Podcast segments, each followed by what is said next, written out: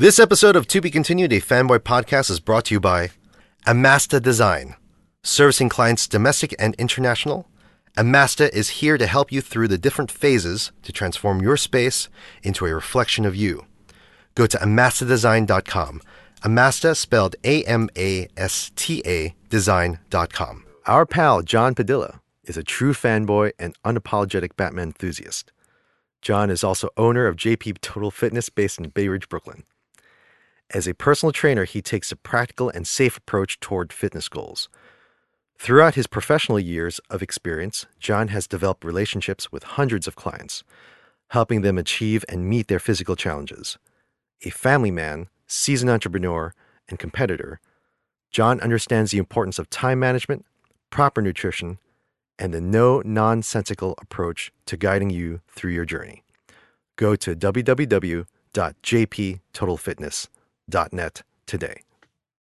Rolling Press, a Brooklyn Park Slope based business that can help you print books, magazines, zines, and comics for anyone who wants to start their own thing. Rolling Press, an eco friendly printing company. Go to www.rollingpress.com.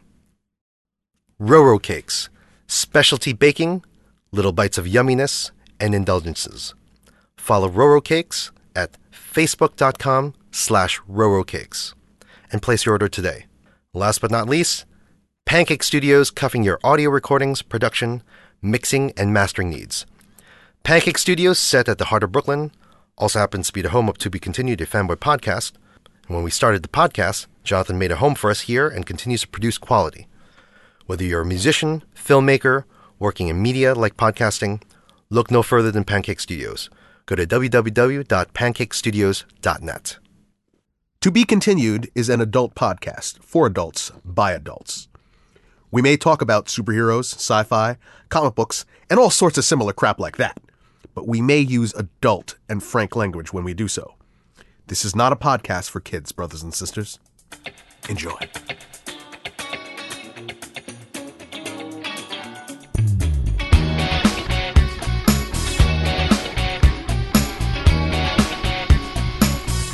Welcome back. Yes. If you've clicked on this, this is to be continued a fanboy podcast covering your fanboy passions. You're not going to learn anything, but if you stick around, you just might have some fun. And we're going to have a lot of fun here today. Uh, it is a two man operation. Oh yeah. we are a man down.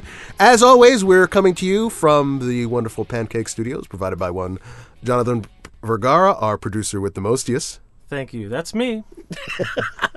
And yes, we're man down today. Uh, Edward could not join us today. Edward Ing, our usual uh, Asian member of the broadcast family. Daddy duties. Daddy duties, big time. Yeah. Uh, today's episode is going to be about the blockbuster Daredevil season three on Netflix.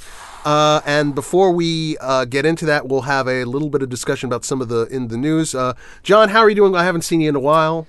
It's been a while. Yeah, yeah. It's been good. Just been working with various artists, keeping busy, working. You know. Good, good. That's hey, work. Work is good. Work, work, work work. is work is good. How about you? Have Have you been? Uh, I've been pretty good. Um, so uh, in the interim period, uh, I uh, I visited I visited my.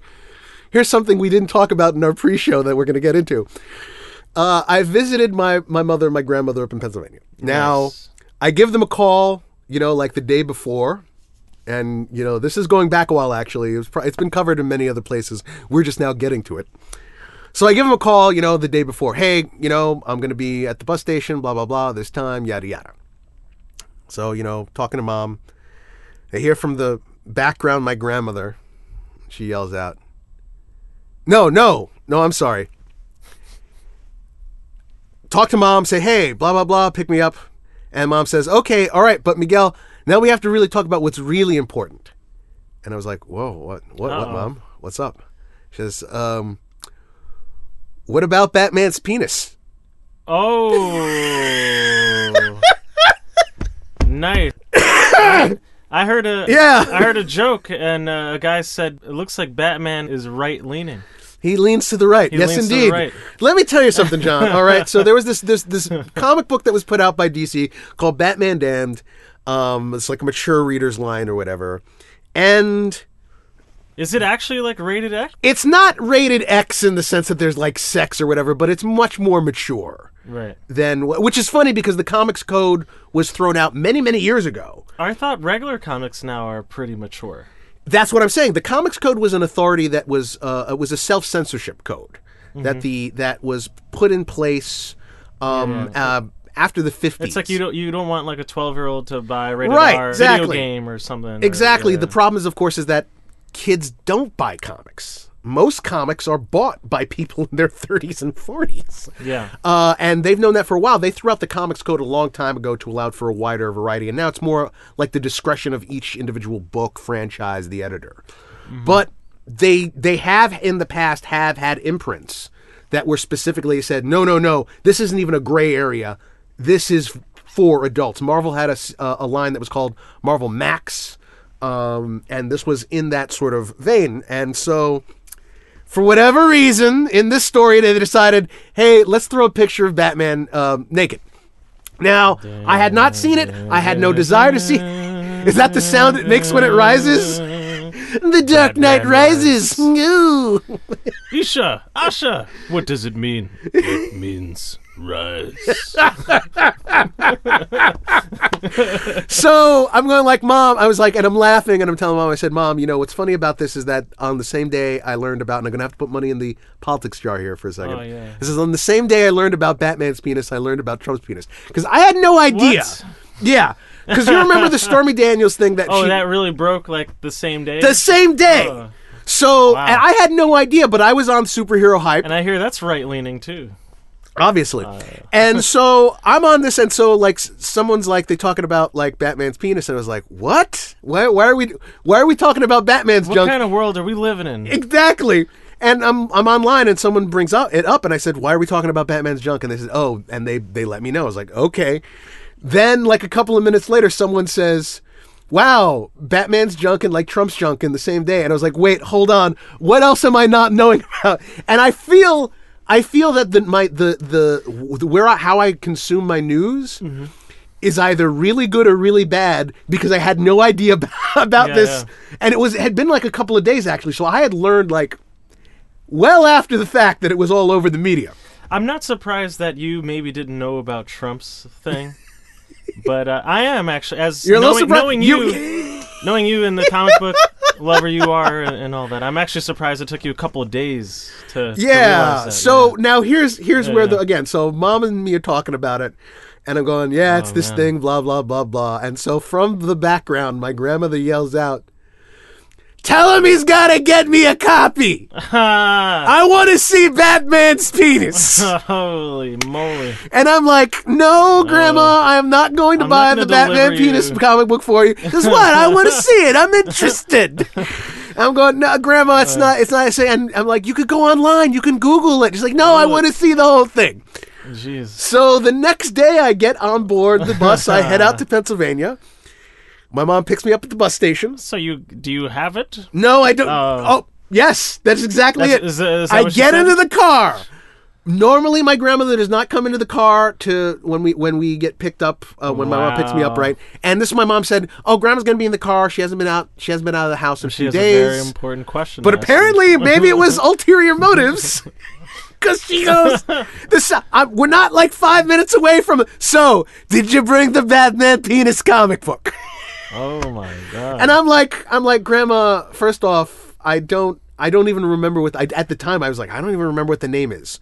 So no, I am not going into a comic book store and saying, "Can I get the Batman penis comic book?" That's one. Two is the cover story is not good. I can't say, and I'm getting it from my grandmother. Eh, No one's gonna believe me. No one is going to believe me. yeah, yeah, It's not good for me either way. yeah, yeah. So, uh, yeah. So, Yeah. yeah, that Batman's penis was. Uh, now, mind you, mind you, these two. I have to ask, and maybe you haven't still haven't seen it, but uh, is it is it big? they drew it in a way that it was very in shadow. So it was, it literally was. It wasn't just like, there it is. It wasn't a porno. It wasn't Batman. yeah. It was a wrecked penis, you know, ready for action. It was, he's in the cave, he's sans any clothes.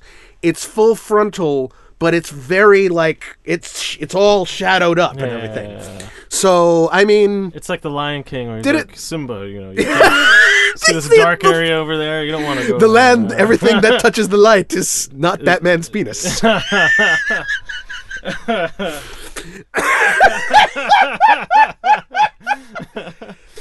oh God. So uh, yeah, there's your Batman penis news for the day. My goodness. Uh, so let's let's get just uh, just a little bit of the news. Um, we're doing Daredevil season three today. yeah. Um, Amen. but uh, there was some a little bit of stuff that I'm going to cover here with John, which is the fact that Iron Fist on Netflix, which recently ended, recently was just recently re- uh, released. I'm sorry. Now we're learning has been canceled, and then about what a week or so later, we learned that Luke Cage is canceled. Just last Friday. Yeah, um, and it's thrown some for a bit for a loop. Um, John, I is, actually thought Luke Cage was okay. Mm-hmm. I thought the first season was a lot better than the second season, but season two, Luke Cage was better than all all of Defenders And all of Iron all Fist. of Iron Fist. that might be damning with faint praise, though, because.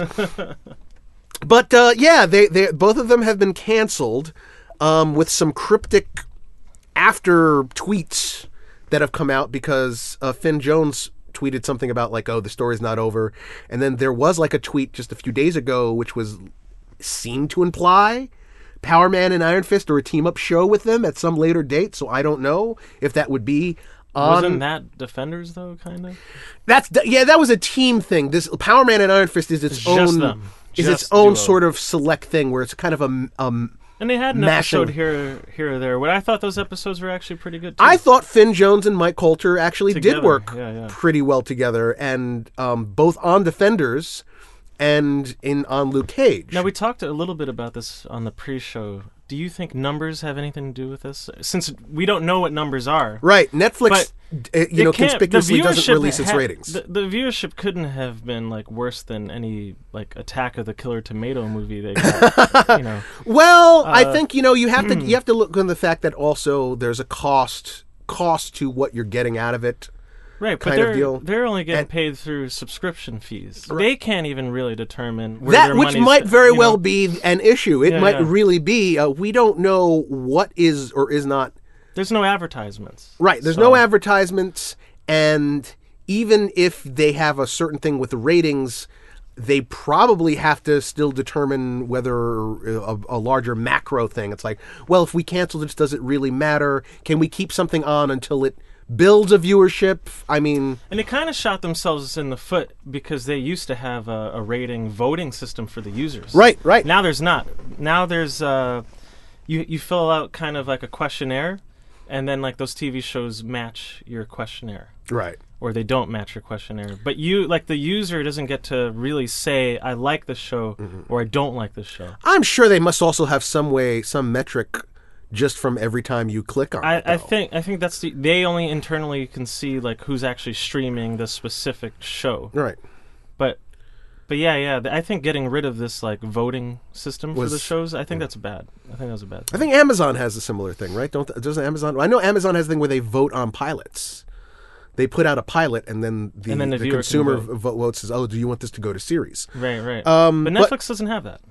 So, getting rid of both of those shows, um, they were the two shows that were the least heralded. I think. You think they were the least critically praised? I I think I think our reactions uh, for both of those shows the pretty in the- line. I, pr- I think pretty in line. the masses. I don't think anyone loved either season of Iron Fist really. Now, of course, they're gonna have uh, out there in Interland. There are all of a sudden there are people. No, I love Iron Fist. It was the free. Yeah, we know there are exceptions.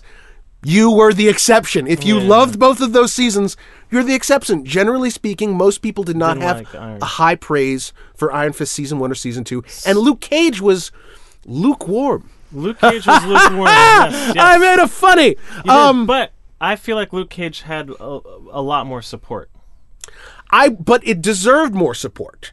Luke Cage, all my issues with the show I will never say that the problems are that the cast was bad or the acting was bad. Or, as I always say, I will always say, Luke Cage succeeded at what it was supposed to be as in comparison to Iron Fist. Iron Fist should have been a chock, a wonderfully fun action adventure kung fu, you know, story, and it was a, and it wasn't.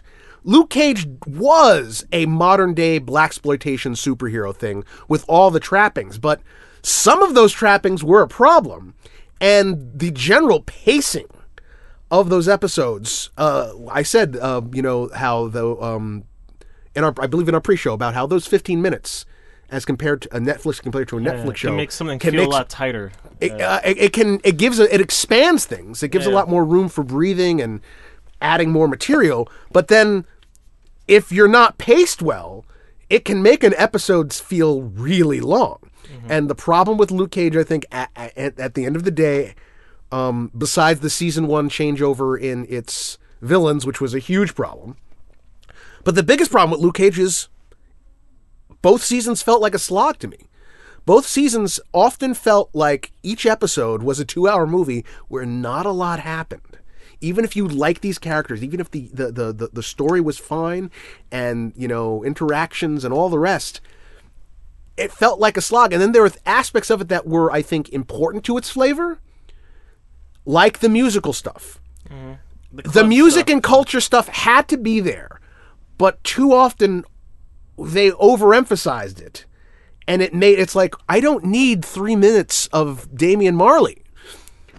And you're doing that literally every episode bringing everything to a halt so that we can get this performance in at the Harlem's It was like it was like Saturday Night Live, you know. it almost was, honestly. And and, And by now the our musical guests. and sometimes, I, if I'm remembering correctly, I don't think that was even a once an episode thing. I think that might have been sometimes two, because you know the, the the club was such a central Just location. central, yeah. Um. But all right, so we know it's lukewarm. it was But how much do you think this uh, has to do with uh, Disney about to launch their own? It very well could be related to that. Um, uh, we again we were talking in the pre-show. My issue with thinking that they pulled it just so that they could have it on their own is that I'm not sure Luke Cage and Iron Fist, the Netflix flavor, would they put that on a a streaming service with the Disney name on it? You know, it wouldn't be like doing like an Iron Man show. You could see that fitting into oh, general. You know, that would be you know sort of like Star Trek Next Generation level of maturity. It would be like oh, all, all family, right? Yeah. Whereas I don't know. I mean, it, the Netflix shows are just so gritty and you know violent and sex filled, and th- that's true. I mean, look, look any average episode of Luke Cage. There's, there's cussing, there's sex, there's you know. uh, Yeah, drugs and yeah, I'm not. sh- yeah, this- exactly. Beheadings and other stuff. I mean, come on, you know. I mean, come on, Bushmaster. Bushmaster's methods would not go on Disney Netflix, man. Yeah, yeah, yeah, So, um, I'm not. I'm not sure. Uh, and I'm also. Do you think Disney's trying to change their image? Are they trying to get well, darker they and they have always and- had uh, uh, I mean, look at. Bambi. They killed, you know. well, yeah, that's they've always had that. As we say, they um they have always had subsidiaries that have had um and they're so large now. It's not like they, they are a, a monolith of only one type of thing. They've had subsidiaries that have put out mature subject matter in the past, adult films and so on. Not adult films isn't triple X, but but films you know that aren't aren't just simply four quadrant family films. Uh-huh. So like if you told me there was a second Disney streaming service that catered to the sort of style that that you could see a Punisher or a Jessica Jones on, I'd say there was a better chance that Luke Cage and Iron Fist would get picked up in some way. Now, wait. I can't wait for Punisher. Just, I know, just yeah. Gotta throw that out there. I cannot wait. well, yeah, yeah. uh, Daredevil. See, this season of Daredevil. it- it- what's there were moments in appetite? Yeah, there were moments in Daredevil season three. I kind of was like, is Frank going to show up? Yeah, Is yeah. Frank going to show up? Oh, he's not. Okay, but but uh, but, but so yeah. Um, here's my own personal thing though.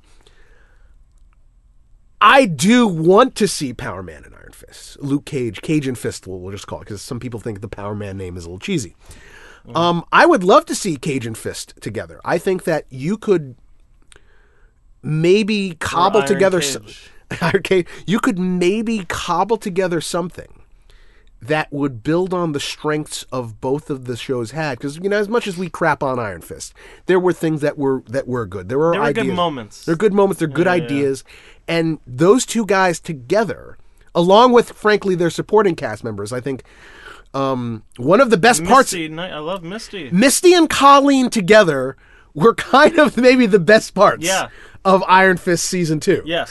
um, I and agree. and by the way, they are they are a duo in the comics. They they are a duo where um, they were called Nightwing Investigations. They were private eyes, and they were you know it's it was the super badass. It was basically. You know the samurai sword wielding, you know, um, chick, and the black kind of the black exploitation coffee kind of. I, I want you to imagine. Do you remember Sin City? Yes. And now, do you remember the the the the the, the Japanese girl who uh, Aoki, I think, uh, who had this who had the samurai sword? yeah. All right, and then you remember uh, also from the the Netflix shows, um, um, uh, Claire Temple. Um, um, what's that actress's name again? I'm forgetting. Uh, it escapes me. Uh, not Rodriguez. She's Dominican. I'm I AJ loved her. Completely.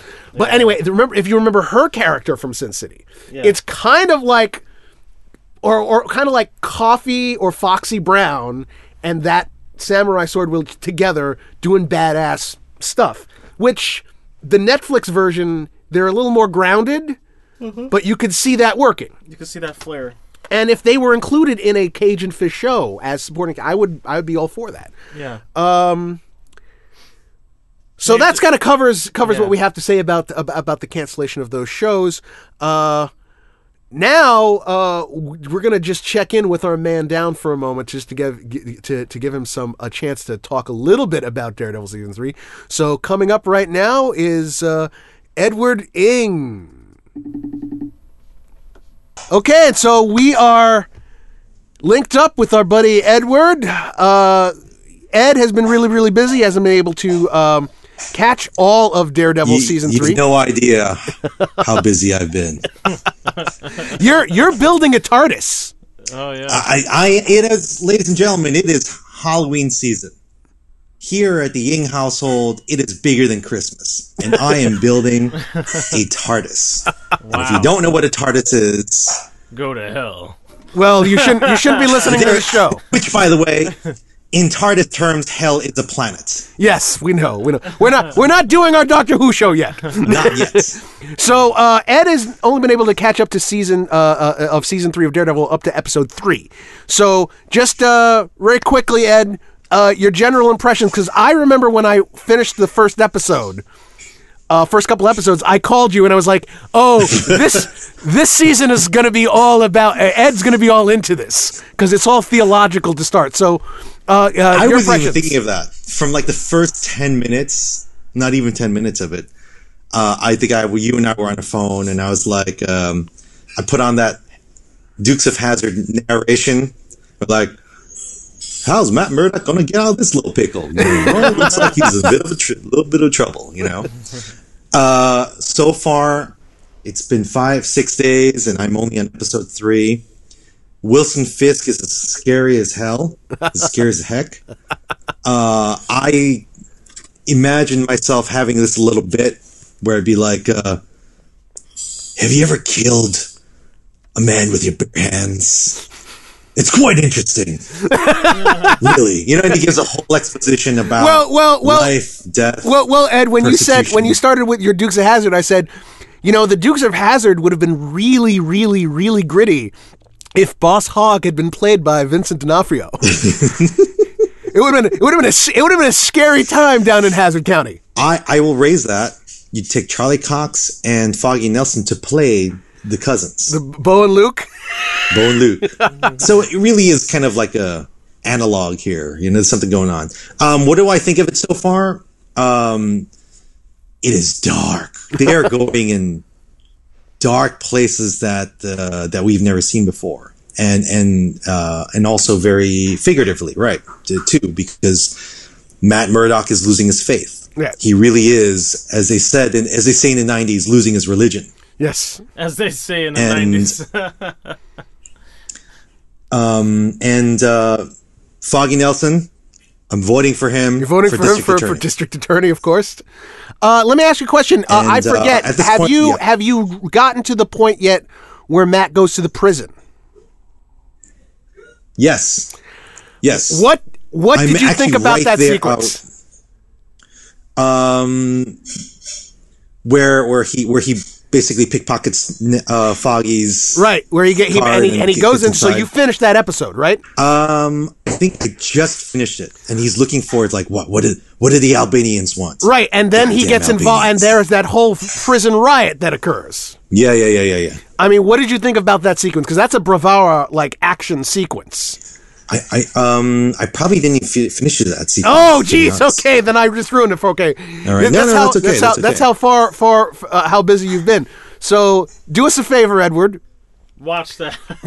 Get, finish up the show. that episode is probably the best episode. Yeah, it's it's an amazing best. it's one of the, it's an amazing scene.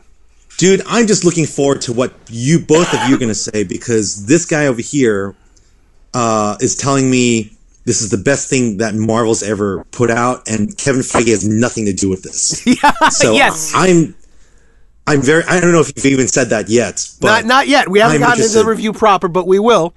Um, any any closing thoughts on what you're thinking of uh, uh, so far? Um, Uh, actually, what thinking- Ed, I'd like to I'd like to you know because it's obvious who they're setting up uh, as a Bullseye. And what do you think yeah, so far? what guy, you've the, seen the, Bullseye? the sharpshooter. yeah. What do you think so, far? uh, um, I haven't seen much of him other than like I thought Bullseye was even deadlier. You know, I'm even aside from just using um, Weapons, rifle. yes. We. Right. I'll just say Um, they get to that. Yeah. And Okay, remember, all right. remember, I told you the first fight they have Oh, it's masterpiece. is a master class of what All that right. should be. So say no more. I won't say anymore. Say no All right, more. so Edward, do you have any final words? Sorry, sorry, sorry. You guys both brought up an interesting aspect I didn't even think about, and this is perfect. We got a theologian on one side and an atheist on the other side. Ah, side. yes. So this whole series, uh, this third season, Atheist. this hinges, this all hinges on on Matt's faith and Catholicism and all that.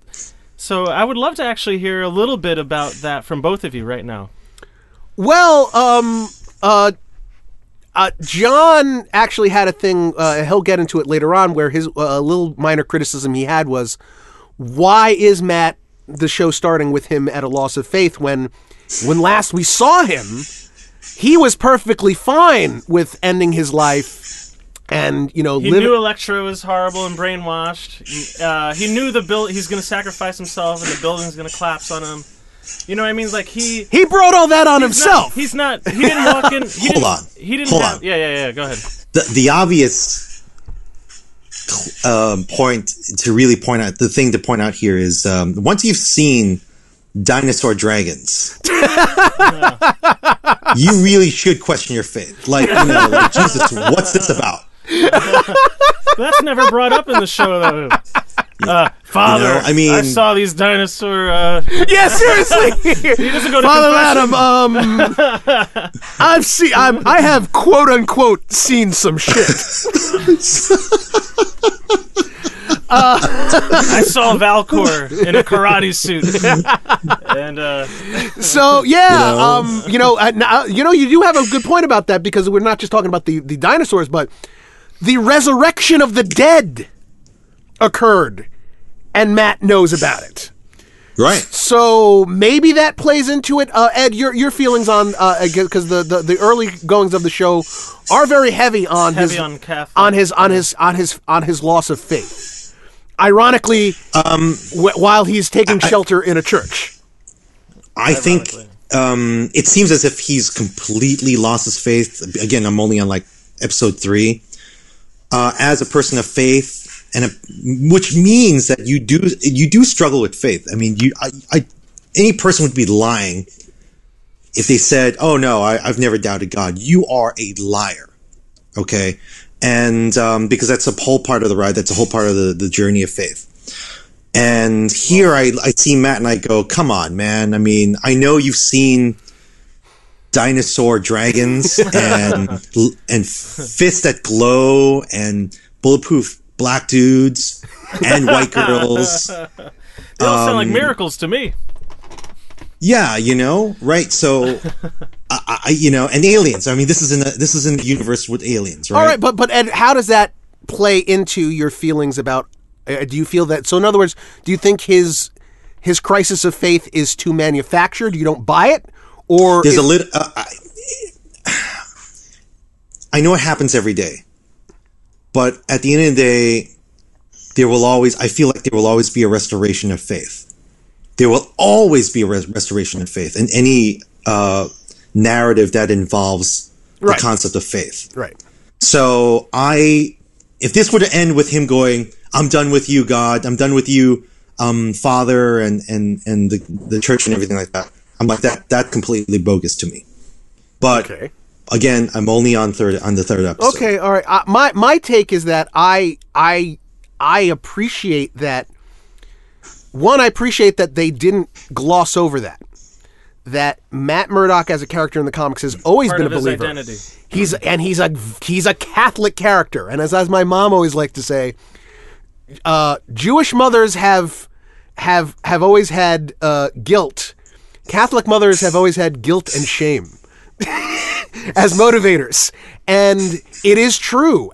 When you were, you know, I'm an atheist now, but I was raised Catholic, went to Catholic school for ten years, and there's a lot of sense in Ed Ed Zone theological approaches. Um, you know, probably looks at this askance, but there is that sense of you're sort of like there's a lot of burden on your own self, right? Um, burden to believe, burden to to to to trust in the Lord's uh, works, but also Well, a burden of your though. own He of your own ability and you know uh, um, and your own morality and so on and so forth. And you combine all that together in a stew with what his character's gone through. I I like that it's this sort of like I believed I I I I, I, I tried my best. It didn't work out. Um, I don't see God's helping me in any way. I don't see His plan. I don't. I don't hear His voice. I don't he- see His actions, and so I get why He would be in the place where He is. And you know, one of the biggest struggles is the fact that He's trying to live up to a code of non-killing, and so losing faith makes that slide, makes that choice.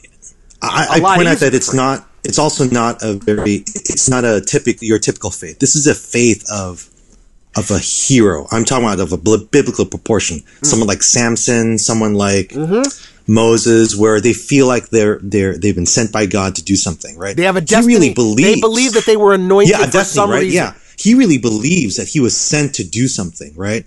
We don't. You and I. We don't. I mean, as pe- as a person of faith, Generally speaking, no one, like most people don't Feel feel, that that, they've been given some gigantic, important mission, per se.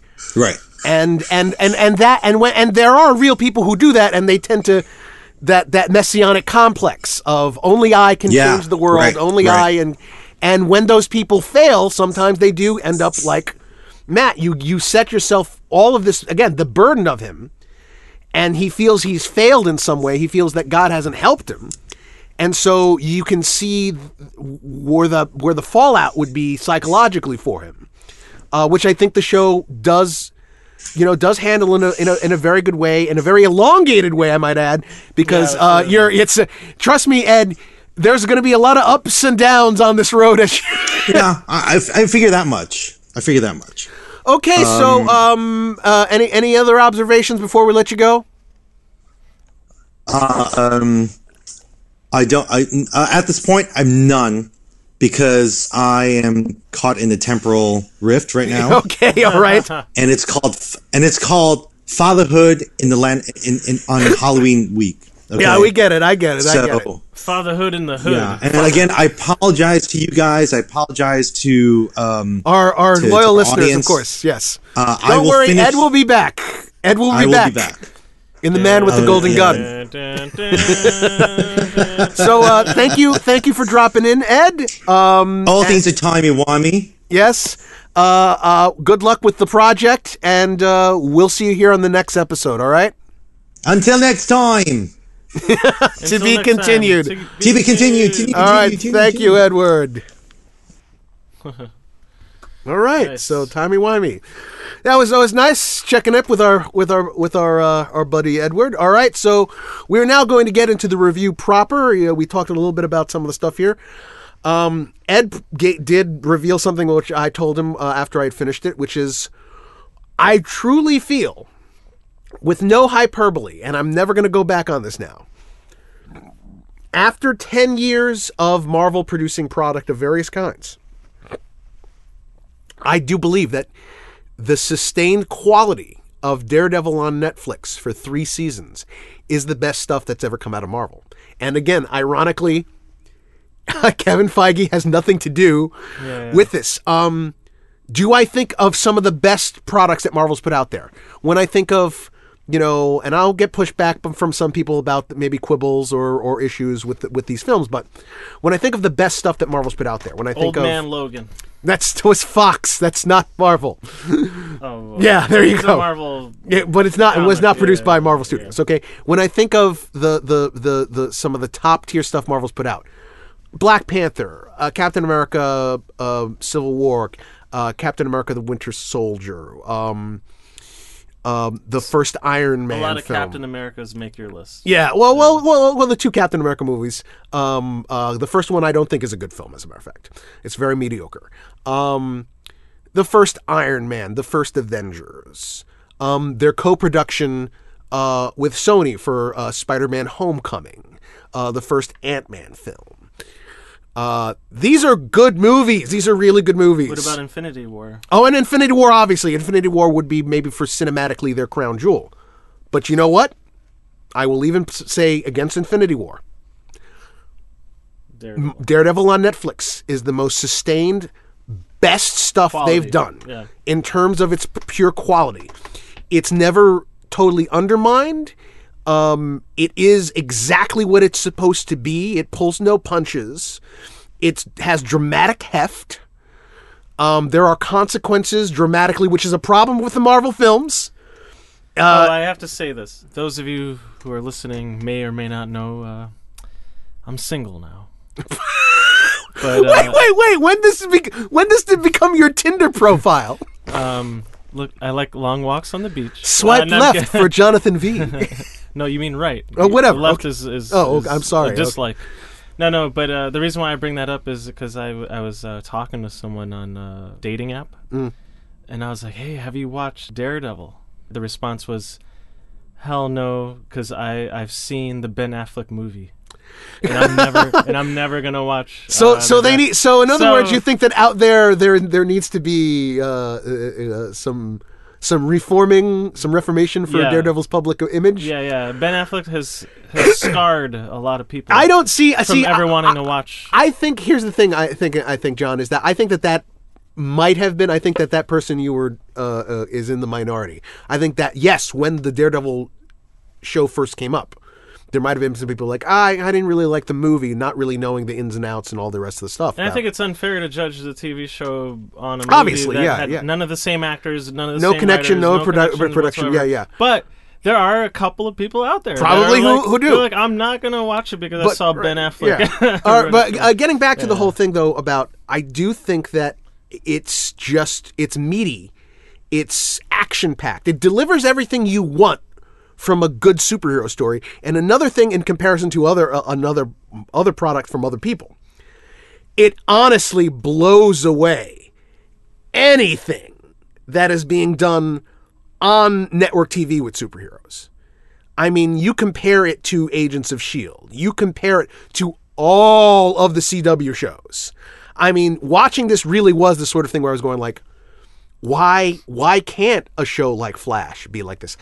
Obviously there are differences. Obviously Arrow and Flash, although Arrow I think is probably closer to what Daredevil could be, you know, should gritty. well, gritty it should be a gritty non-powered superhero. Yeah. You know, the Flash is more of like a, It's an super powered, but yeah. he, but he's still like bright-eyed, Right, but you could still do that. It could still be a po- a Supergirl or Flash could still have positive characters and be fun. They're closer but it could to Spider-Man in personality, right, yeah. like, but you could still do those shows with a modicum of of good execution of their drama and their action and everything, and they kind of fumble those things con- consistently. Yeah. And you know, you just looked at Daredevil and it's just like here they've created these characters. You're you're drawn into the drama, you're drawn into the relationships, and it feels you're never you never go like like look even with superpowers involved, even with the suspension of disbelief, you got to feel that this is really happening to those characters, regardless if that character is using radar sense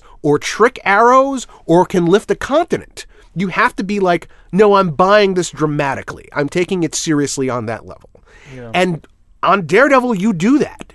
Whereas these other shows, they're just so in love with being cheesy and and sanding off all their edges, Right, right, which is right. also a criticism of the Marvel product in the movies. I'm not saying all the Marvel movies are bad. You're saying putting putting more stock and weight into into Weight showman into in, into weight Showmanship, into making yeah. it feel like this is something that's happening somewhere. Yeah, yeah. Versus versus just the good acting and the quality dramatics. You know. It just it, there's there's again. I'm not saying the Marvel movies are bad, Yeah, but there are a lot of them that There's are just kind flash, of okay.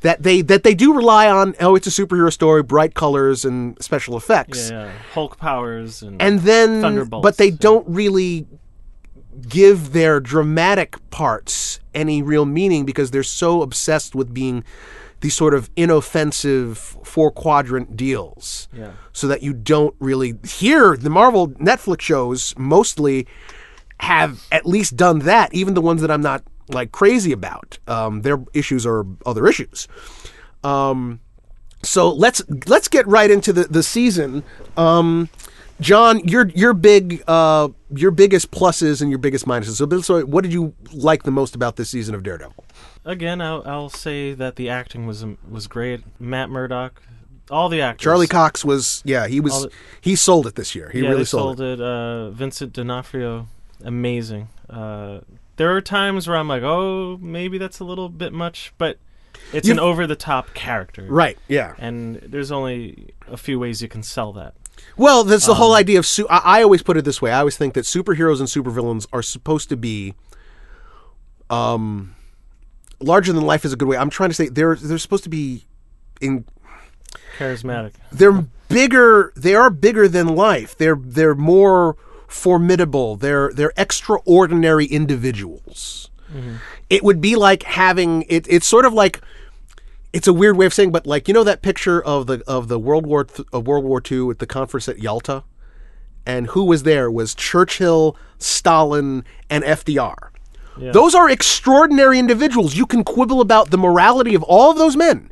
You can quibble about you know oh the end processes of what they did, but you Yeah. cannot deny the those three were three Are the most powerful people on the planet. and their Yeah, yeah. personalities and what they did And and, what they accomplished, everything about them, they were extraordinary individuals. You know what I mean? So essentially, it's taking people like that and saying we're giving them superpowers and putting them in an action drama, and then like so, yeah, they're, you're gonna have you're, they're gonna be bigger and larger than life. And I agree with you, D'Onofrio, uh, especially in this season, maybe more so than even the previous seasons.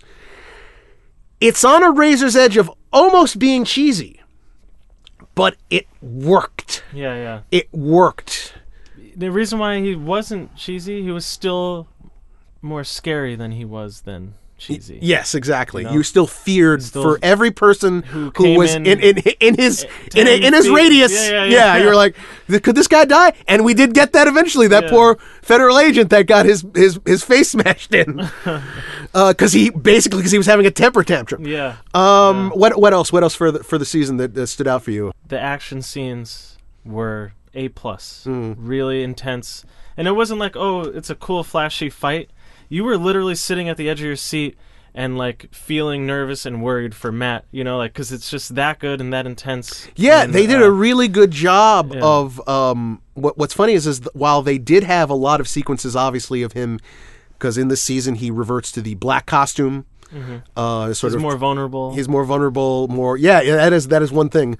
Um, uh, it, it wasn't armored like his uh, regular Daredevil suit, but also there were a lot of sequences of Matt out of the costume, oh, which Oh, yeah, meant yeah. which really meant that that was a care. more a higher difficulty of covering up the use of stunt doubles and some of those things. So there's a lot of Charlie Cox doing a lot of stuff, and where they cheat, they did a really good job of not you going like, oh, that's a stunt man. There were maybe a handful of I times where I was really looking notice. at it. Yeah, that's what I'm saying. It was like, oh, is that him? It was like there were moments where I said, oh, that's got to be the stunt man. But then the way the shot was, I was like, oh, that's a stunt man from behind. And then it was like, oh no, that's not. That's Charlie Cox doing that. Okay, that's crazy.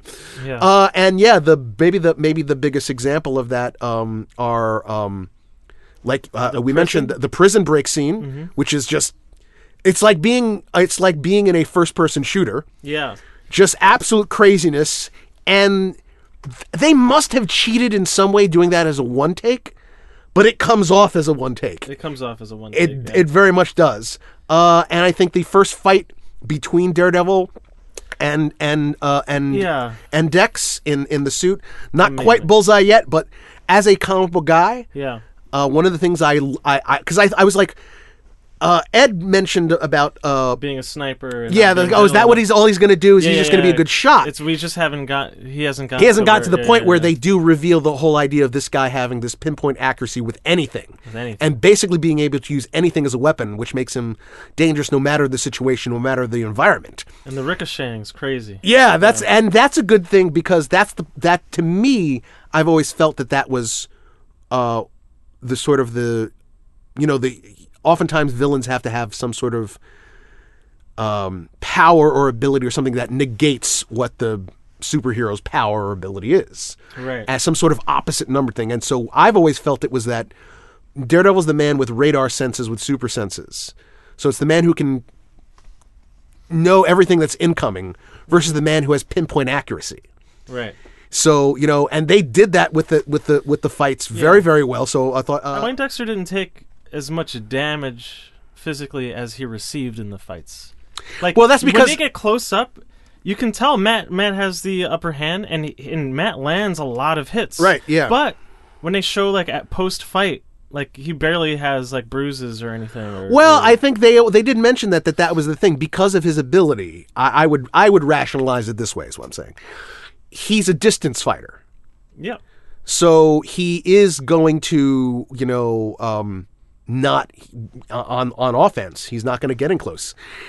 On the moments when Matt was able to close in, he was able to you know land his blows. But then again, the other part is you got to remember is also we mentioned He had the suit. he had the suit on when he was fighting him most of the time. that absorbed a lot of. so the- he didn't he didn't get as much damage Yeah, yeah. as as he did. But um, uh, any any any any uh, closing things uh, uh, in the positive side for uh, for the that you like to? the way it ended, it kind of ended like it was a nice wrap. You know, It was, a yes. bow a bow on the series.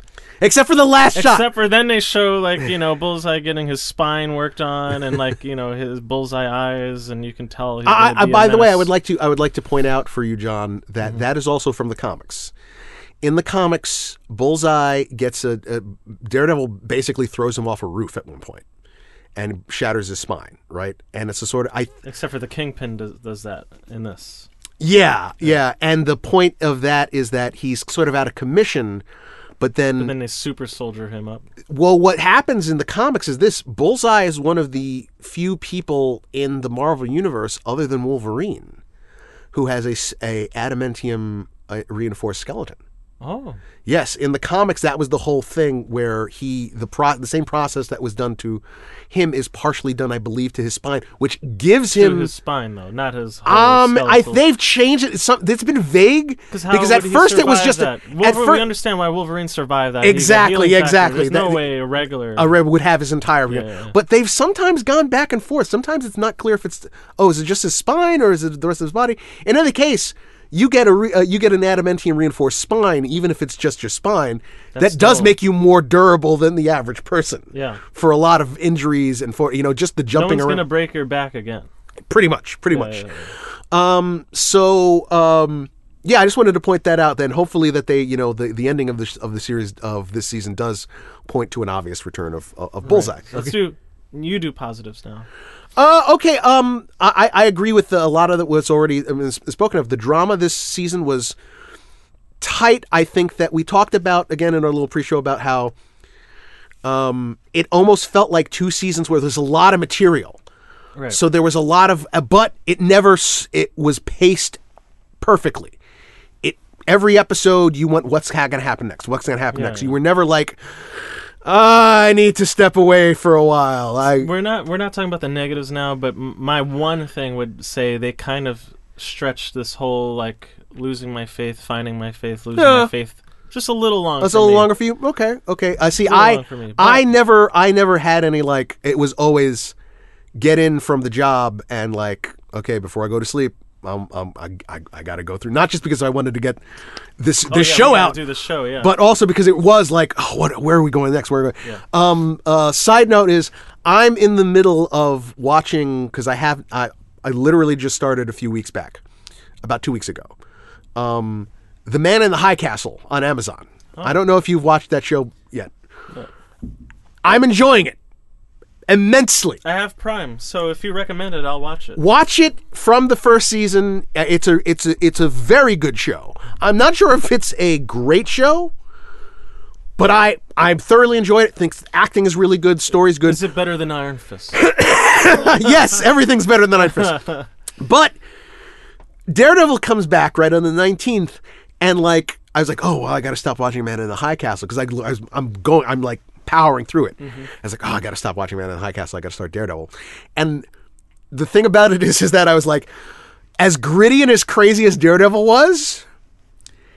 It was a great palate cleanser because I was like, when I finished Daredevil, I was like, man, I didn't realize how much I needed a rest from Nazis. I, uh, yeah, yeah. it's like yeah, even the Kingpin's evil is like it's not as bad as what's going on in the Man in the High Castle. I, I kind of needed this break from from you know neo Nazis and you know crazy Well, we J- get J- enough the Japanese real life. Empire. Yeah, Not to go there in the political. Not to go there, but like live it this way. Another, I was I was watching Man in the High Castle again, and then uh, turned on CNN and Leslie- saw like Trump. Like Well, no, say- no. say Did you you did you hear about that uh, loot that a replica plane that crashed in California? No. so there was a replica Luftwaffe plane that crashed on a California highway Oh yesterday. my goodness. so like I was I'd finished watching Man in the High Castle, getting back into it. And then, like, I, you know, I was, oh, let me see what's going on in the news. And it was like, German, you know, Nazi G- or German plane lands in California. And I was like, this is the universe's way of telling me I've got to stop Man in the High Castle again for a little bit and get out of the yeah, Nazi yeah, world. yeah. But that's a side note. Side note. Um, so yeah, um, I think that um, while I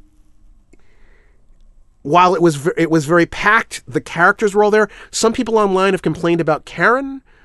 I thought that she was a really good part of this season because again, they took the drama of it seriously, of her being caught in the middle of all these things. Um, I think again uh, the action was absolutely fantastic.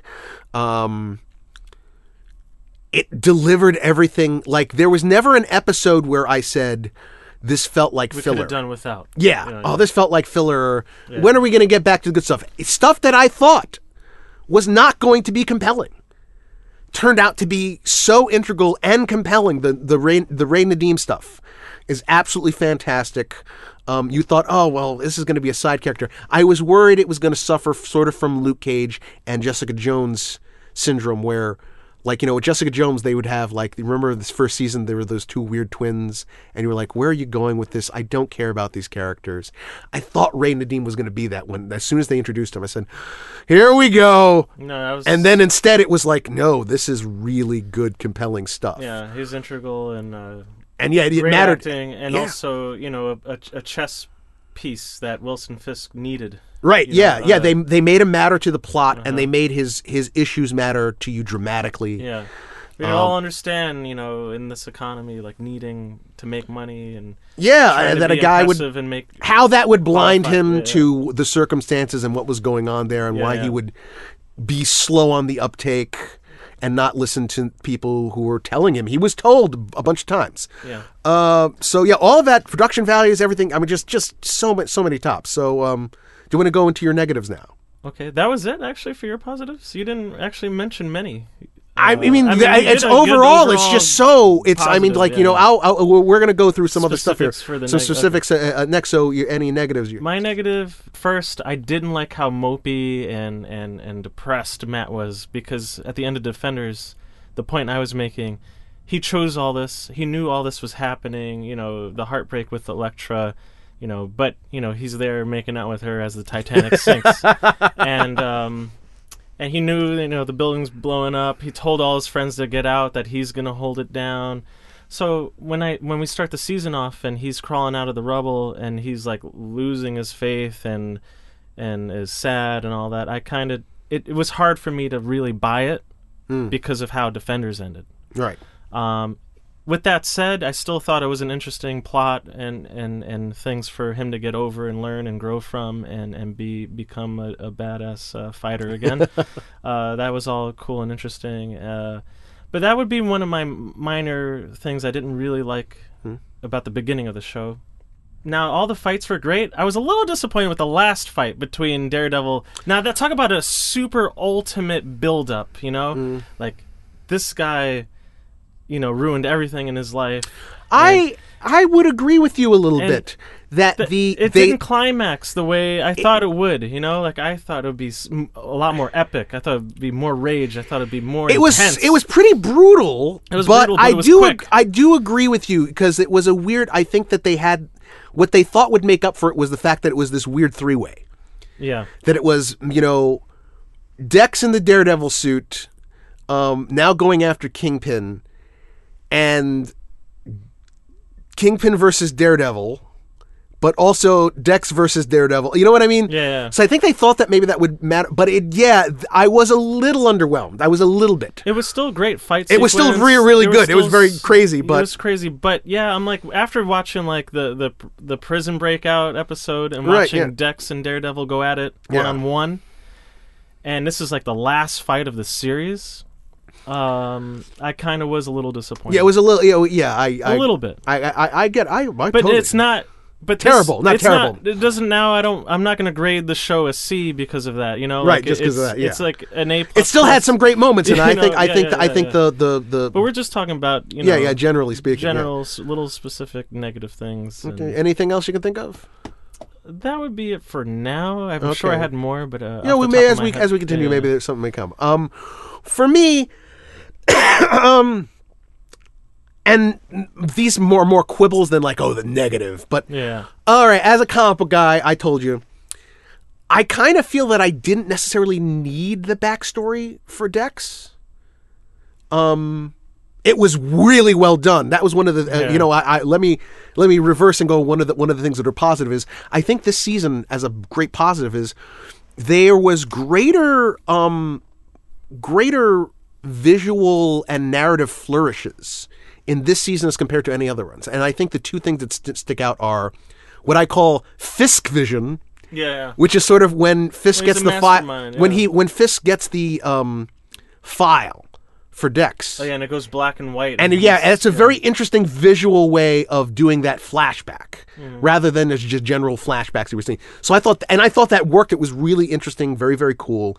Uh, sort of a way to get across information without just simply being a dry, you know, again, just regular flashback or Yeah. just like him they're with some exposition, you know? they're they're explaining how Wilson can take advantage of such a broken person. Right, that he sees he, just He through sees the reading of can- that. Yeah, he's seeing the angles that he How can he work. can work this. Yeah. Yeah, so I thought that, and then of course, um, uh, Daredevil's inner monologues, his With- basically his yeah, consciousness, basically Wilson Fisk and slash his father, as acting as his his conscience and what's going through his mind, which you didn't really see. That wasn't really something you saw in the previous seasons. So uh, you know, I yeah, that, that's adding to my my my my my, my positives. Um, uh, but yeah, back to uh, uh, Dex uh, Bullseye. In the comics, I kind of feel that Bullseye is a much more I don't want to say the Joker or Deadpool, but he's a much more Cynical. he yeah he's a, he's more of a a, a a thrill killer. He loves what he's doing. He loves killing people. Yeah. He's kind of funny. Um, and you know his one thing is that he's a sociopath obsessed with Daredevil as the guy that he can't He doesn't come across on the show funny at all. right, exactly, Yeah. exactly. There's the there thrill kill does come across the enjoyment of of a little bit. Yeah, they eventually they did eventually a get little there. bit, but uh, He's a more of a wild man yeah, type yeah, character. but not not funny at all. Yeah, that's what I'm know, saying. Yeah, yeah. So, it, so that was a little disappointing, and like I said, I'm I, I was like, it, what they did in the development was good, and some of it was in line with some of the stuff from the comics.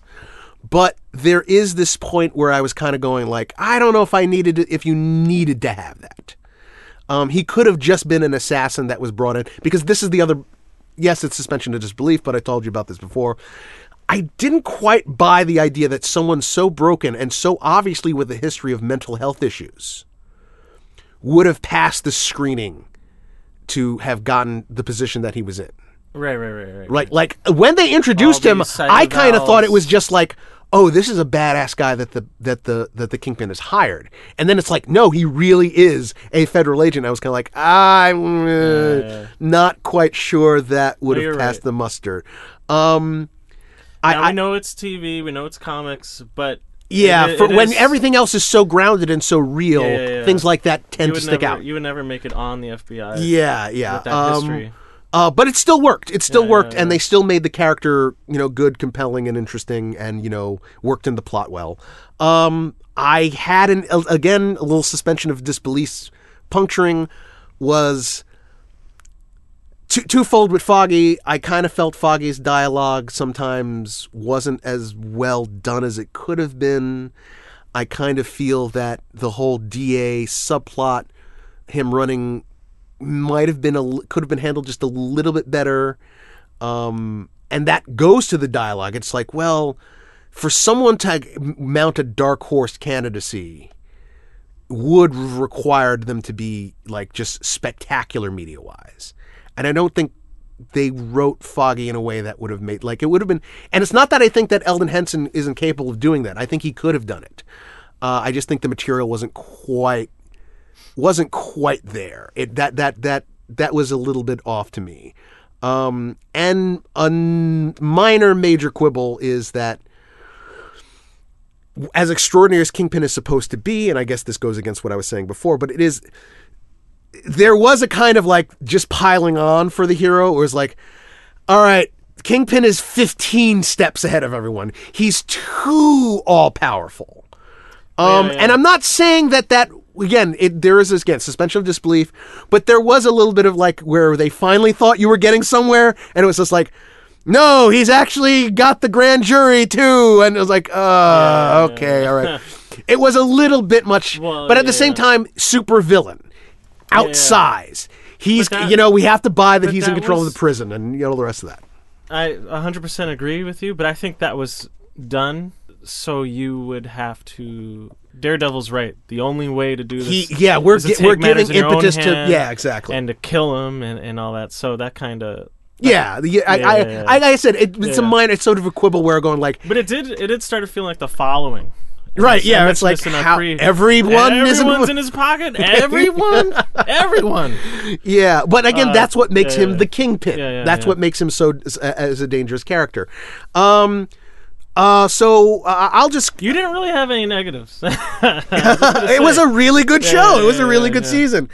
Uh, so um, just to you know um, pinpoint the the uh, I, I think a good way to um, so we talked about Charlie Cox. Um, his performance this year was really really good. The the, the loss of faith. Um, you know there are reasons for that too. I can I can understand a guy who even though he was blinded was then gifted with these abilities. When the show starts, the whole thing is he's he's dealing with a disability. He's a blind person deal- now suddenly who wasn't really blind, parents, right? No, yeah, yeah, yeah. He's always, so really he's always been struggling with faith. Yeah, yeah. life, And yeah. so, you know, he dealt with the blinding and then getting the abilities and saying, "Oh, I it must be for some reason. I'm hearing people's problems." Poison and medicine. Yeah. Yeah, um, and and also, by the way, we know we didn't mention this is the the whole issue with the learning of his mother, which is from the comics. I think the comics is slightly different. I I'd have to go back and review, Yeah. but I think in the comics it was the mother and the father had gotten married, and she got pregnant, and then she became a nun. I might be wrong. I don't want to say 100%, but I think that was more of a literally, I felt a calling from God after I had a child. And so that is con- is comparable to Matt's same thing. We can see that something runs in the family. That she, I felt a calling, and it was so important that I left my my my, My husband and my friends. yeah, exactly, and, and and the same thing for for Matt. So, um, which I thought was handled very well. Well, I thought the actress, I thought she was fantastic as Sister Maggie, um, and they used the dr- the drama there was really really good. Um, and Charlie Cox just sold this idea of the of the hero who was on the knife's edge, and He's probably one of my favorite actors. yeah, he's really. I mean, not, not of just action TV shows. Like he's like now he's in my top ten. Like Yeah, he, d- he delivered. so he good. delivered in this role. The casting, it was a real cool getting this guy. He he he he he make he makes the show. Yeah, um because if you just had D'Onofrio there and you had a lesser actor, you know, there those are the top two on the show. Yeah. You know what I mean? And it works. Right. Because you can't, you know, I, I honestly even think you could have a lesser actor as Kingpin. But if if Matt Murdock does not work on the show, the show doesn't work. yeah, yeah. Um, Uh, I think uh, this was a really good season for for for Karen. I know some people online feel that Deborah Ann Woll was a little too whiny. But again, I think that she's there's reason why she's whiny. Yeah, you know, yeah. unlike unlike Iron Fist. Um, no, no, I'm not. I'm not saying that to be cheeky either. Um, because with me as an outsider, you you would think this guy with mental training and, and meditation Right. and, and Zen teaching and learning. Oh, yeah, we- he would learn how to like kind of not be so emotional all the time. That was my problem. But Karen, you know, no, she she's a regular American girl who's gone Right. through a lot of trauma. even bef- And, as we uh, learned, even before she stepped foot in New York. Yeah, and then and then all the trauma in New York. On top of that and everything else. that, and and Wilson Fisk, you know, the most dangerous man that sh- she's involved with. You know, uh, yeah, yeah, I'd be emotional too. Actually, I'd probably be crying and more emotional than Then- her then- then- if this was happening to me. thank you, thank you for all the people online that are complaining about it. It's like, uh, have you been through half of this crap? If you have, kudos to you for not like taking a bullet in the head for by yourself. Yeah, Um, exactly. Uh, So, I think that they I buy it. Uh, yeah, I, I, get buy- you I totally buy buy her, buy, yeah. buy buy and uh, as we as I mentioned to you before, you know, they are they had a very interesting issue to deal with with Karen Page's character because in the comics, you know, for anyone who doesn't know, in the comics, the setup originally was very classic superhero stuff. Karen is the is the secretary that has a sort of quasi romance with Matt Murdock. She doesn't know that he's Daredevil. Eventually, does learn.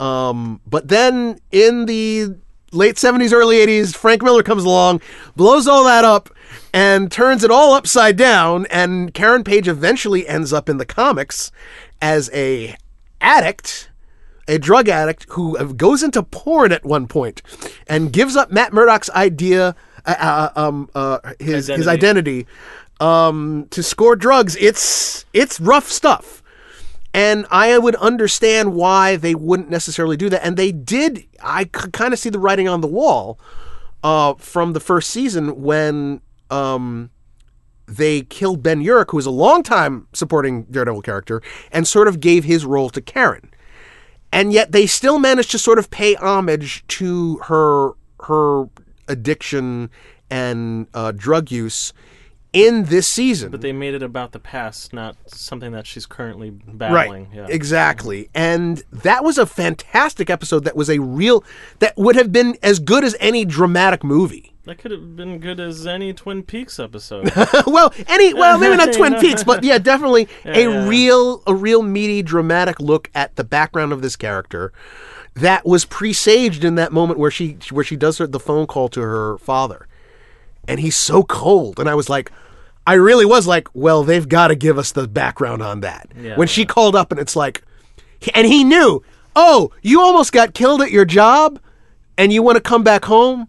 Yeah, no, I don't think that that's a good idea. I was like, Jesus Christ, what is in the background here? Yeah, yeah, that they yeah. had that for two seasons before they had strung us, they had left the breadcrumbs, talking about something about her past, something about her brother, a death, but they didn't get into it. And here they gave us the full story, and it was so well done, so well acted, so real.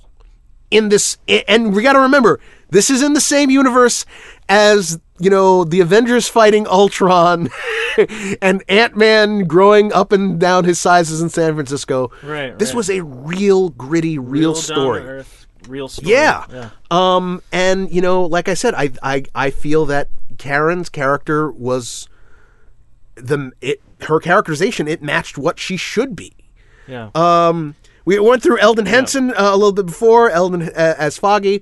Um, i- he's a lighter character, but he is also a core character He's for Matt. glue. Yeah, he's the glue. And he also uh, he was the only real driving force for a while, trying to keep the three together. Right? Yeah. You know, Matt wanted his separate ways, and even Karen was like, you know, f Matt. You know, I don't want to deal with him. Gr-. That was a great scene. That- and but Foggy was the only one who's like trying to grab their hands and, and bring them back. Well, you know? Foggy Um, operates on an ethics that is not too far removed from Matt, but he has the idea of he says, "Look, if Matt wants to be a jerk, that's on him. If he doesn't want, he says, but if I abandon him, that's, on, on me. me. Yeah, yeah. That's me. I will not allow him to push, you know, to push me away. Uh, that that core sense of a decent friend who's not going to abandon you. So that's you know, a- and uh, that stuff was good. Like I said, I a little sometimes again I just of think the that dialogue you didn't really like. yeah I wasn't too crazy about. Um, and again, uh, there were things with Foggy that I felt similar to what I said about Ray Nadeem, where I was like. Oh, this is gonna go nowhere, isn't it? And then it became part. When the second the the Nelsons as a family were introduced, Yeah. I felt I was like, what is this gonna be? You know what? Thank goodness when you finally meet the Nelson. Delicatessen, yeah, exactly, whatever, yeah. Um, I was like, oh no. Right, Don't- yeah. Don't tell me that. Don't tell me that. Like, Oh, geez, oh. Wilson Fisk is gonna order like Oh, a you thought you- machine gun. like, Yeah, there that- was- I actually, uh, in the back of my head, I thought that was gonna happen, where like they just all get like brutally murdered. Yeah, just see yeah. how that transforms Nelson or something. Yeah, but, But instead it was they didn't- introduce they did include them in Strong the arming, but yeah. it wasn't that hor- Yeah, horrific. Yeah, yeah, yeah, yeah, But I uh but imagine if that did happen on the show. what a character change event for Nelson that would have been. it would have yeah, it, it would have been know, he would have turned into the Daredevil, you know, like yeah, it would have it would have Yeah, been pretty yeah. bad. It would have been pretty bad. But um they did use them well Mm-hmm. and it didn't overwhelm. That was my whole problem with some of these things. Is, oh, is this going to overwhelm or bring things to to a halt what I like and it said it was all integrated really, you know, just just well done. Um now we get to um Wilson Bethel who was uh, played uh Ben Poindexter, aka we assume is going to become Bullseye. Uh, yeah, I I have to give him a hand. I really do. it wasn't what I wanted, but Yeah. it was really well done. As and- an outsider, I I bought it. You know, because you know you know the comic books. You're you're talking from like you know what the characters should be. But as someone who doesn't who's not too familiar with the the material, just as an outsider watching the show, um, I bought it. He came in mysteriously. He t- he's like, whoa, this guy is obviously like top notch, Killer. This guy's a ki- military killer, yeah, whatever yeah. FBI guy. And then you slowly learn and they did it in a good way because you didn't learn like immediately all at once that this guy is just crazy. Mm. A few flashbacks. Wil- Wilson Fisk does research on him, and then eventually you're like out of no, not out of nowhere, but eventually like an episode or two later, you're like, this guy is crazy. Right, they peel the they peel the onion uh, back on him, Super and then the crazy. events of the show drive him further towards Yeah. his his nuttiness. dr- You know, And to he the point. embraces it versus Yeah, it- trying to control it and hide it. Right. Yeah, well, yeah, when yeah. at the end of the last the last episode where he drives in with the dead body of the chick he was stalking, you go, "Oh, we're into some cra- we're into crazy town here. We're Yeah. definitely into crazy town." Yeah. Um, But I and thought yeah, his it wa- acting was great. Yeah, he he he sold you on who the who the guy was. I hope that when they bring him back in another season, he's a little more. There's some more flourish there. He's a little more cur- colorful. That you know, like he's got nothing less to lose. He's he's Yeah. happy to be. You have to wonder who paid for that surgery. Right. You know, there's there is a there's a little Wilson? bit of Mm, maybe you know what I mean. He'd made his promise at the end, so let's just go to uh, where it all ends up at you know the final flash. So essentially, the, the whole the whole this whole season was built around uh, Daredevil trying to bring down. we didn't Fisk- talk about uh uh, Ra- Ray Nadeem. Oh. Well, uh, that's true. Yeah, yeah, yeah. That was a huge part. That you know. Well, we'll we'll we'll, we'll, include that here. So essentially, the, the the season is all about Matt has a as a convalescence learns that Wilson Fisk is playing the FBI for freedom. Wilson lapdog. You know. Fisk is using his position as an informant to the feds to essentially get rid of his competition and re-insinuate himself into the criminal world. He uses this uh, assassin within the uh, uh, the FBI uh, Dex to To slander. to slander Daredevil. Daredevil to hope for in hopes of uh, producing a villain for the public uh, to focus on and to one again suspension of disbelief. He somehow gets charges against him turned overturned, and it's all about him sort of like slowly regaining everything up to and including finally Well, getting. once you, once you can accept that he's bribed and blackmailed all of the FBI almost. Yeah, all the- well- it's well, it not- is key, yeah. it's not uh it's not A that stretch, far yeah. far fetched because you you can probably bribe or, or control someone into tampering with with Evidence evidence, and, and, files you know and- getting a judge yeah, or whatever. Yeah, yeah, yeah. So once you take over the FBI, Yeah. that's not that's not super stretched for me. Yeah, exactly. I, I hear you. I hear you. And uh, it's all about you know uh, Matt pushing his friends further away because he feels that he has to go down a route them. where he thinks that it must be They're a distraction. They're they're, they're a distraction, something to worry about. Uh, up into the point where he has to make that decision of I finally made it past Fisk's security and I'm waiting for him to kill him. And he must make the choice between doing that and ending this this thing for all time or saving Karen. And you know Oh, yeah, yeah, yeah. You know that's that's that's And he tells her too. I could have had him. I could have had him, But I, you had to, I had to come here and you know you know do it. It's all these people coming to you know You know that was a very uh, Dark Knight moment. Yeah yeah it Whereas, is like between uh, saving the Two-Face. right Or, yeah uh, yeah, Rachel. but, it, but as, you know, Rachel. one Batman between two people who are gonna, you know, who yeah to die to you know die, i have yeah, to yeah. make i have to make the choice you know um and that played into matt's choice throughout the whole season yeah, um again uh they just handled all of that really really really well uh and then broke the, this big arc down into each individual episode that had tension and drama you know whether it's like you said whether it's how is matt going to make it out of that prison to how is matt and how are matt and karen going to make it out of the church to Yeah. you know um oh my god how deep into this is ray when he gets called you know he thinks he's doing the right thing and he's giving up you know internal affairs basically and oh my god his boss is also involved in it and now she's framing him for you know it's all tension tension tension drama Yeah, drama drama and still enjoyable still gave you crazy action superhero stuff yeah. um you know crazy fight scenes stuff from the comics So I so I think overall we have like a really great positive review. Now my my last question to you would be where do you go from here? yes And this given is the trends, recent trends of m- a lot of cancellations too. Right, I, they've that they've they've Uh, canceled. I think that Where does this go? in terms of the cancellations, I would say that what is left over is probably safe. Um, I think Jessica Jones probably might be a wait and see for them until uh, uh, until after their next season. I think that Jessica Jones, you'll know, We'll have at least one more. Season. will at least have one more season, and it'll be dep if they get another one after that. If they get as a season four, it depends on how what Season season, three does. three does. I think Punisher is safe. I think they definitely want to give this another uh, a season to a yeah, Punisher. yeah. Uh, and I think obviously Daredevil is safe. But it is interesting. I I, I, I talked to Ed about this. Um, there you remember the animated show King of the Hill.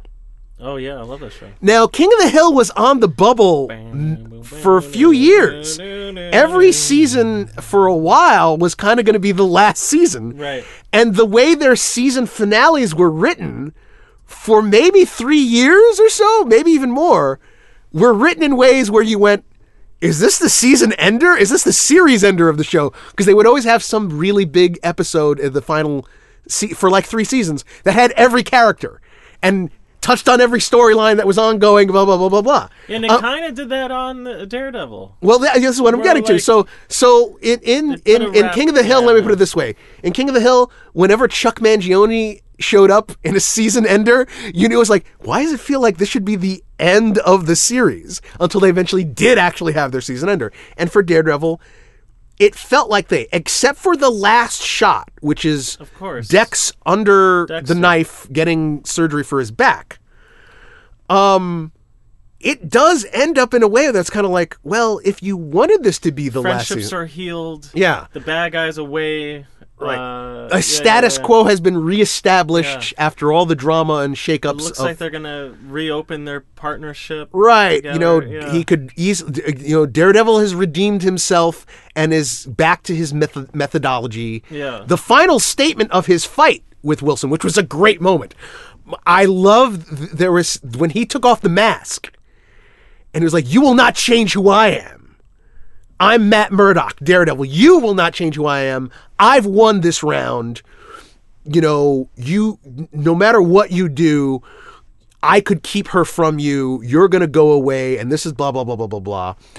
It ends like you said, it ends in a way where it's like, well, if you didn't show that last shot of Bullseye, it could have just been like, and that was it. That's Yeah, we've yeah, done yeah. we've done three seasons of Daredevil and we're, and we're done. Where do you go because of that last shot? You know, it's like Yeah. Bullseye is not part you- of that agreement between Fisk and Daredevil. He's not beholden to not go after Daredevil, and he doesn't know necessarily Matt Murdock's identity. So very easily he he, he could come back as a threat Yeah. um you you know what you you could do more with other characters from the daredevil canon are there are there like kingpin level villains for Daredevil? well here's an interesting thing Or I- maybe he just absorbs some some of the stuff from like Luke Cage and Iron Fist. you could do that too Maybe he's like you know. why why you know Yeah. how do we know that the idea is to do a power man and iron fist as a series and not hey daredevil is so well received let's wrap up these storylines within daredevil and have a season four guest star luke cage and iron fist. Could you could do that. Um, Yeah. there are some there here's an interesting point. At one point we get the reunion of vanessa and the kingpin right? Mm-hmm. and she picks out flowers for him remember? And she, uh, for his lapel. Can keep me from Vanessa. you're you're it's i gotta tell you you're you're pretty good. You're, it's pretty damn good um Thank you.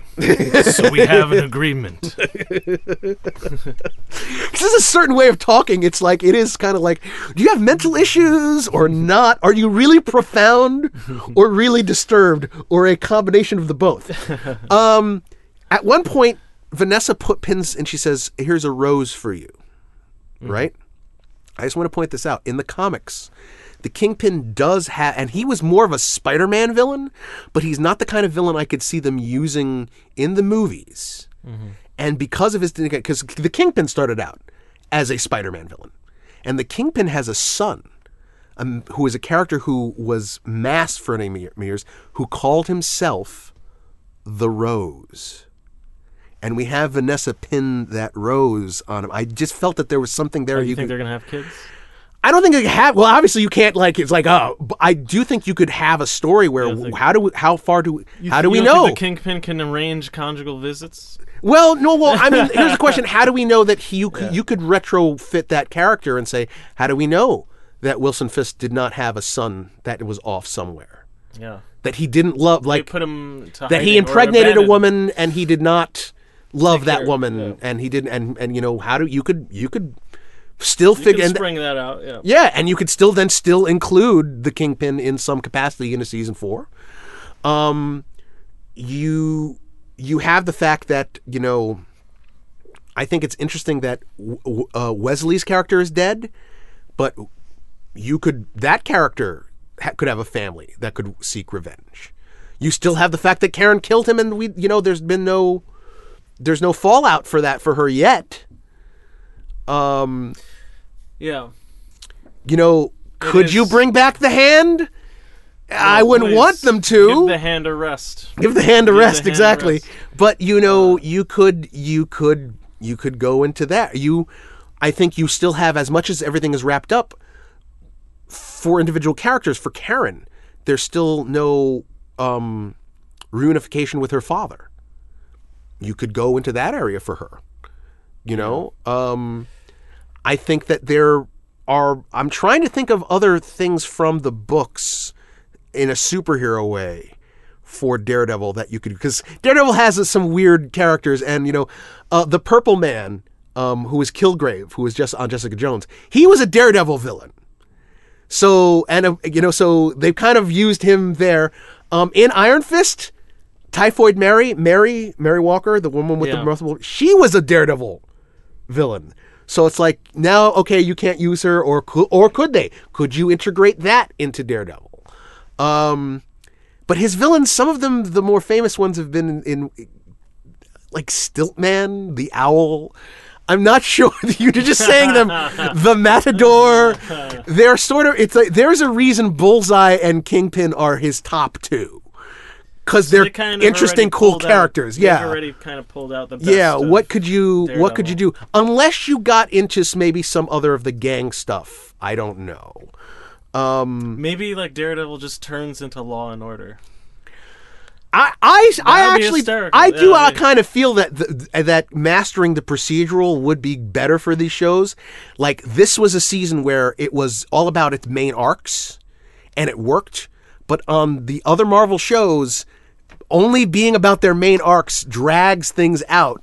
So I kind of wish there would be more like here's here's a single here's a standalone episode of something and Daredevil does something and it doesn't, and it's it's a it's a palate cleanser for the rest of the It- big arc. But they're doing so well Yeah, yeah, yeah. that you almost don't want them to do that. No, as amazing as this show is, and I, I would love for it to go on. Like, but just talking about this right now, it's like I don't really see a way. Yeah, how do you how do you uh, Well, I think they, I think uh, the I think the obvious one is is what we already lampshaded, which is you bring back Dexter.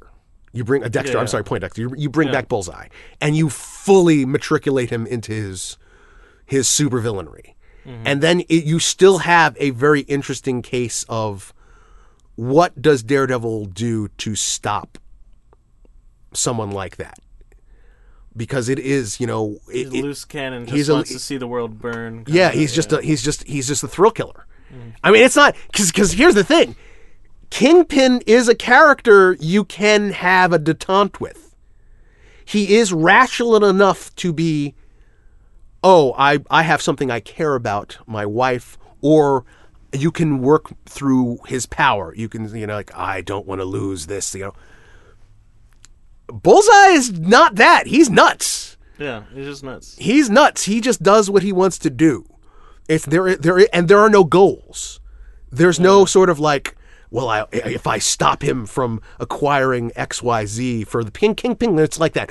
Well, if I stop him from the drug trade, or you know, Yeah, if I can cut him off at the, uh, Yeah. the purse, or you know, yeah, th- th- th- stop the shipments. yeah. you know, or- Bullseye yeah, is not that. yeah. He's just a nut. So, I could see there still being that essential question of what does the hero do. Mm-hmm. But overall, this was just a fantastic season. Yeah. Um, all three seasons were All great. three seasons have been oh, have been wonderful, and I believe here's what I find funny. I believe that every season of Daredevil has had a different showrunner. I do think that. Um, I'd have to. I I was supposed to investigate it, but I didn't, and I'm not going to look it up now because it's going to take too long. But I do think, and I think that that's interesting. That overall, they're mostly their creators have have had similarities, but mostly it has been like a different showrunner because Stephen S. DeKnight started it, and then even in the middle of the first season was not able to continue it. And then I think season two had a different one, and then I think season three has had, and that says something. And again, it says something that they've done this away from Marvel Studios proper, because there is kind of a schism between Kevin Feige and Alan Horn and Disney on the one side, and then Ike Perlmutter and Jeff Loeb handling the Netflix shows.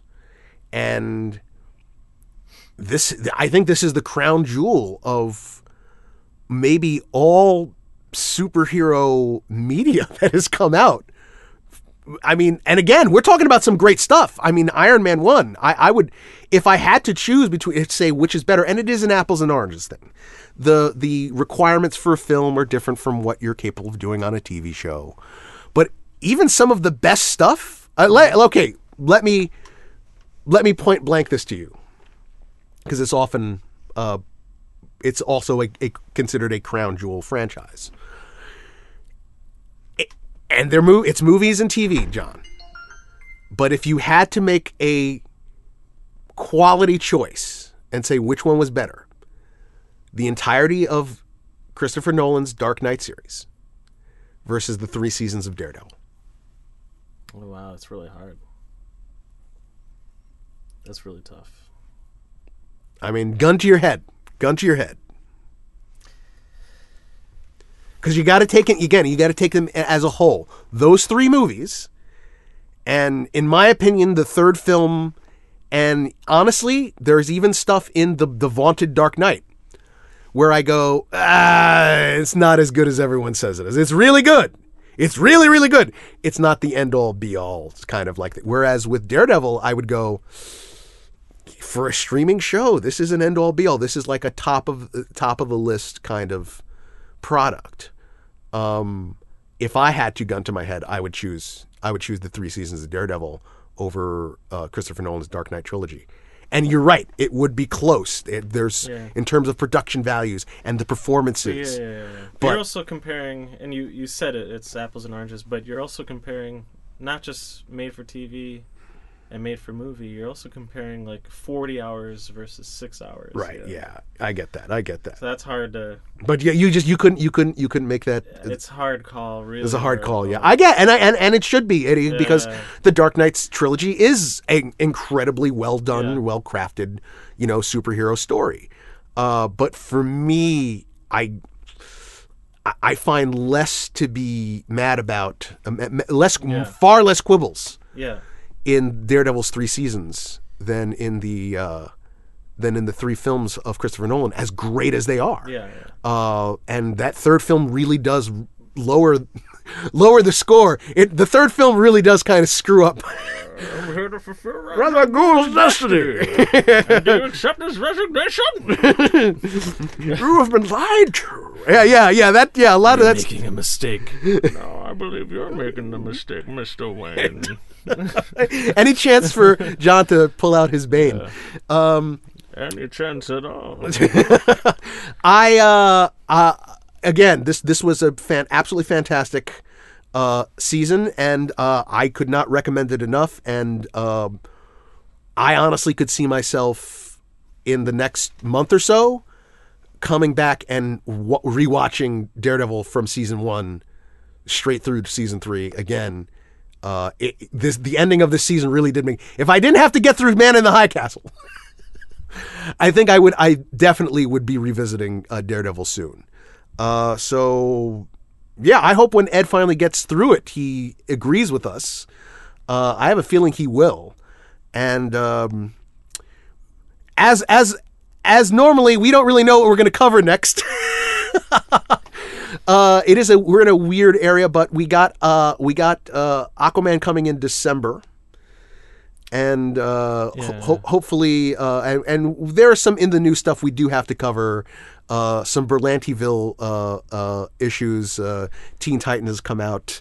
Um, I know we're not personally, all, of us are not personally big fans of The Walking Dead, but I think it deserves a show. It's I it's do wrapping think up. I do think we have a Walking Dead uh, uh, episode We- probably in the we mix owe it to the people. We do owe it to the people, and Uh. uh, Ed, who has been working on his TARDIS, we do want to do a Doctor Who uh, uh, uh, uh, show on it because, of course, Doctor Who has just premiered with its new Doctor, a female Doctor. Uh, so we- have a lot of that coming forward. Uh, uh, we do have stuff that will be uh, coming to the fans out there who are listening to us in the uh, in the coming weeks and months. So until next time. to, To be continued.